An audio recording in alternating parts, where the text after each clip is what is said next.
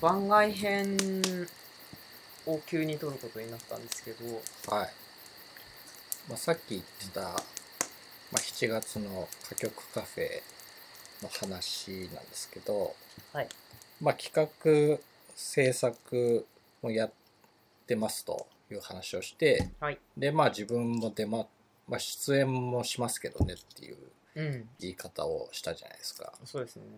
なんかそこってなんか結構面白いトピックだなと個人的には思っていて、うん、企画制作っていうのは、えーとまあ、確認のために聞くと、まあ、企業コンテンツを作るっていうなんだろう、まあ、今回だと、まあ、どの歌をどの順番で歌うとか、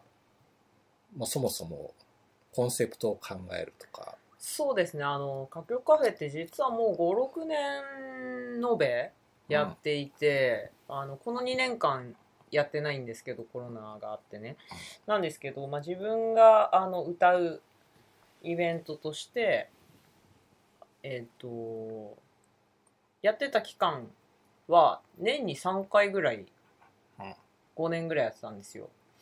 で、歌曲カフェっていうのシリーズ名で、毎回その日その時その時コンセプトに基づいて楽曲を選んで、まあ、それを、まあ、誰かが演奏するっていうか生で演奏してそれについてまあトークするうんみたいな内容のライブです。うんで、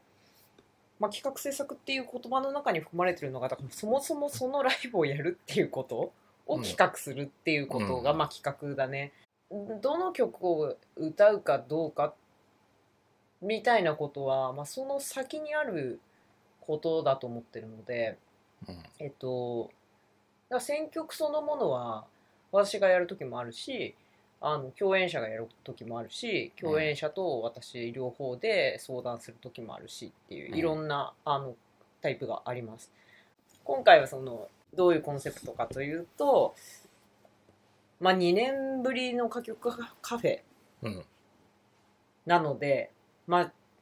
実はね、仮代はね、歌曲カフェ2.0って言ってたの。おおおお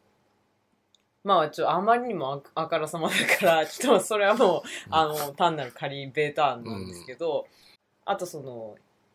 新たに始めるにあたって、ここれまで楽曲提供をすごくしてくれていた根本さんという、えーまあ、音楽家が、すごく協力してくださるとうん言ってくださったので、まあ、その方の曲を中心に取り上げようっていうことをまず決めましたうんうんまあそれが企画だねうんうんっていう感じですねで、はいそれを決めた段階で、まあ、彼があのじゃあ選曲するよって言って、うんブワーってうんあのしてくれて、うんまあ、今回はあの選曲はもうほぼ100%根本さんがしてくれおたおっていう状態ですねで私はあの出演者でもあるのでやむなくねおだから、 あのもうなんか彼がものすごい勢いで選曲してくれた楽譜を見てううわーって言って みたいな感じですねじゃあ自分が出演して歌を歌うということは、はいまあ、今回はそうだけどもうん歌曲カフェの根本ではない一番重要なことではないね全然ってことですねそれをなんかこの間き実は聞いておおみたいなそうなんですねみたいなうん自分の中ではね うんもうそれはねその来るお客さんとしてはね加納さんの声を聞きたいっていう人もいれば加納さんのかん作ったイベントを見たいっていう人とか、うんうんうんうんうんまあ、いろんな人がいるそうだいてねいいそうだねそうだねそうでも実はこの問題僕が前職時代も結構考えるところがあってですうね、ん僕はあのニコニコ動画やってるドワンゴにいて、まあ、そのいわゆるなんか特になんか歌い手の人とか踊り手踊ってみたの人とかうんにインタビューをするみたいな企画を結構何本か連続でやってたことがあるんですけど、うんやっぱりこう視聴者として見てた立場としては、うんなんか出演者としてのその踊踊り手踊ってみたの人みたいなうん。感じで見てたけど話を聞けば聞くほど自分が監督なんですみたいな人がすごい多かったんですよあ、実際にその、演者として動画に出てるにもかかわらずみたいな感じか。そうですそうです、うだん。からもうそもそもなんか画角とかいろいろ決めるのも自分だし、うんうんでもうなんかもうたまたま出てんのが自分ですぐらいうのん。感じの人がすごい多い。でそれはゲーム実況者とかもそうで、へーだから自分がその出役として出てるっていうことは本当にそのコンテンツの一部なんだみたいなうん。人がすい。ごい多かったなっていう印象なのでそれにい。近いなと思って聞いてました。ああ。それはすごく、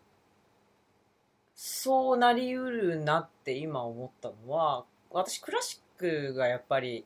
あのメインなんですね。自分が演奏するものとしては。そうすると、多分その踊ってみた、歌ってみたのもの人もそうだけど、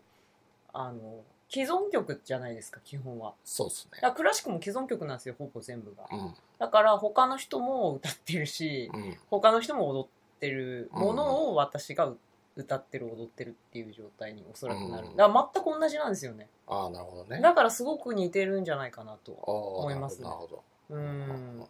あま、まさに歌ってみたっていう話で。そうですね。そうなんですよ。 あの、まあ、こんなこと言ったらク ラシックの人に怒られるかもしれないけど、言われてみるとそうですね。そうなんですよ。あの、すごく緻密なスキルを身につけて歌ってみたっていう話なんですよね。そうかそうか。じゃあみんな演奏してみたりになってるあ、そうそうそうう。そうそう。弾いてみたみたい。弾いてみたみたいな。で、その蓄積があまりにも膨大だから、めちゃめちゃ解釈とかが緻密に研究されてるみたいな感じ。なるほど。なんかいろんな弾いてみたの人たちの試行錯誤が、そうですね。そうそう、学問のように積み上がってるわけ学問です。 学問。学問です。学問として積み上がってるそうです。と学問として積み上がってるのがクラシッいうク。ことですね。怒られるかもしれないけど。ねで、まあ、そのさ、例えばさ、あの、まあ、あるアーティストがアルバムを出してます。うんで、1曲目から10曲目まで、例えば、あの、順番、どう、順番があるじゃないうんでさ、その順番が素晴らしい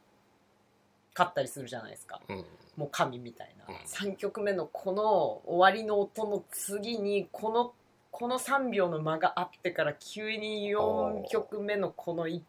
音目が来るのがいいんだみたいな話って当然あるじゃないですか今現代の楽曲でもありねますね。そういう議論は当然クラシックにもいっぱいあってでそういうのをこうあえてうんうんあのもうぶった切ってなんかまあシングルみたいなのにして。はいはいはい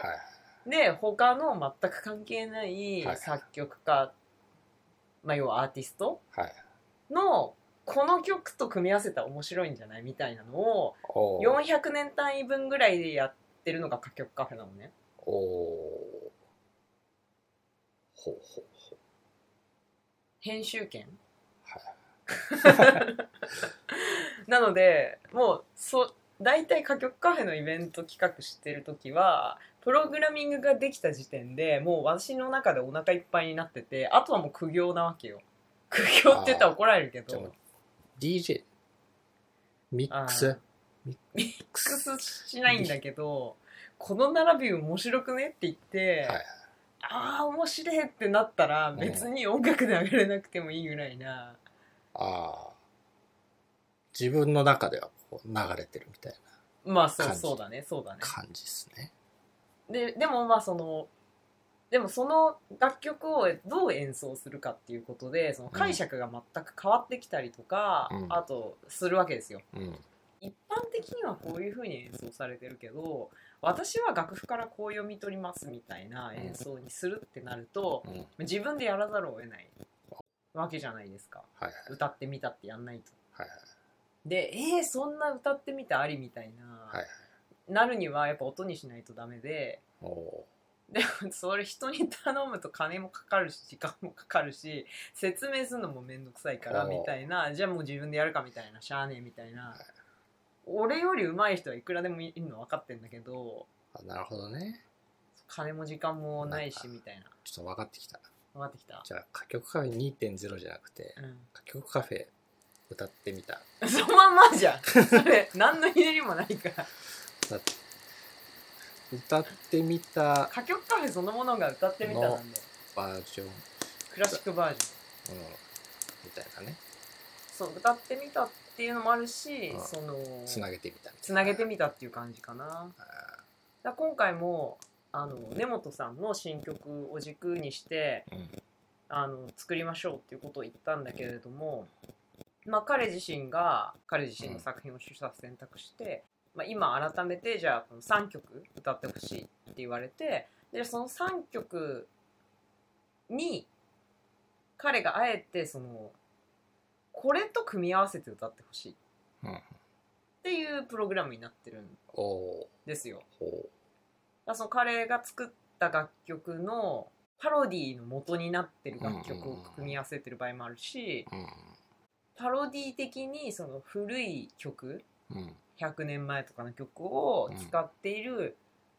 あの同じような、まあ、本歌取り的なうん。歌曲うん。のあの元曲とその本歌取りの曲を、うんあの2曲をうん。他の作曲家で持ってきているとかもあるし、うん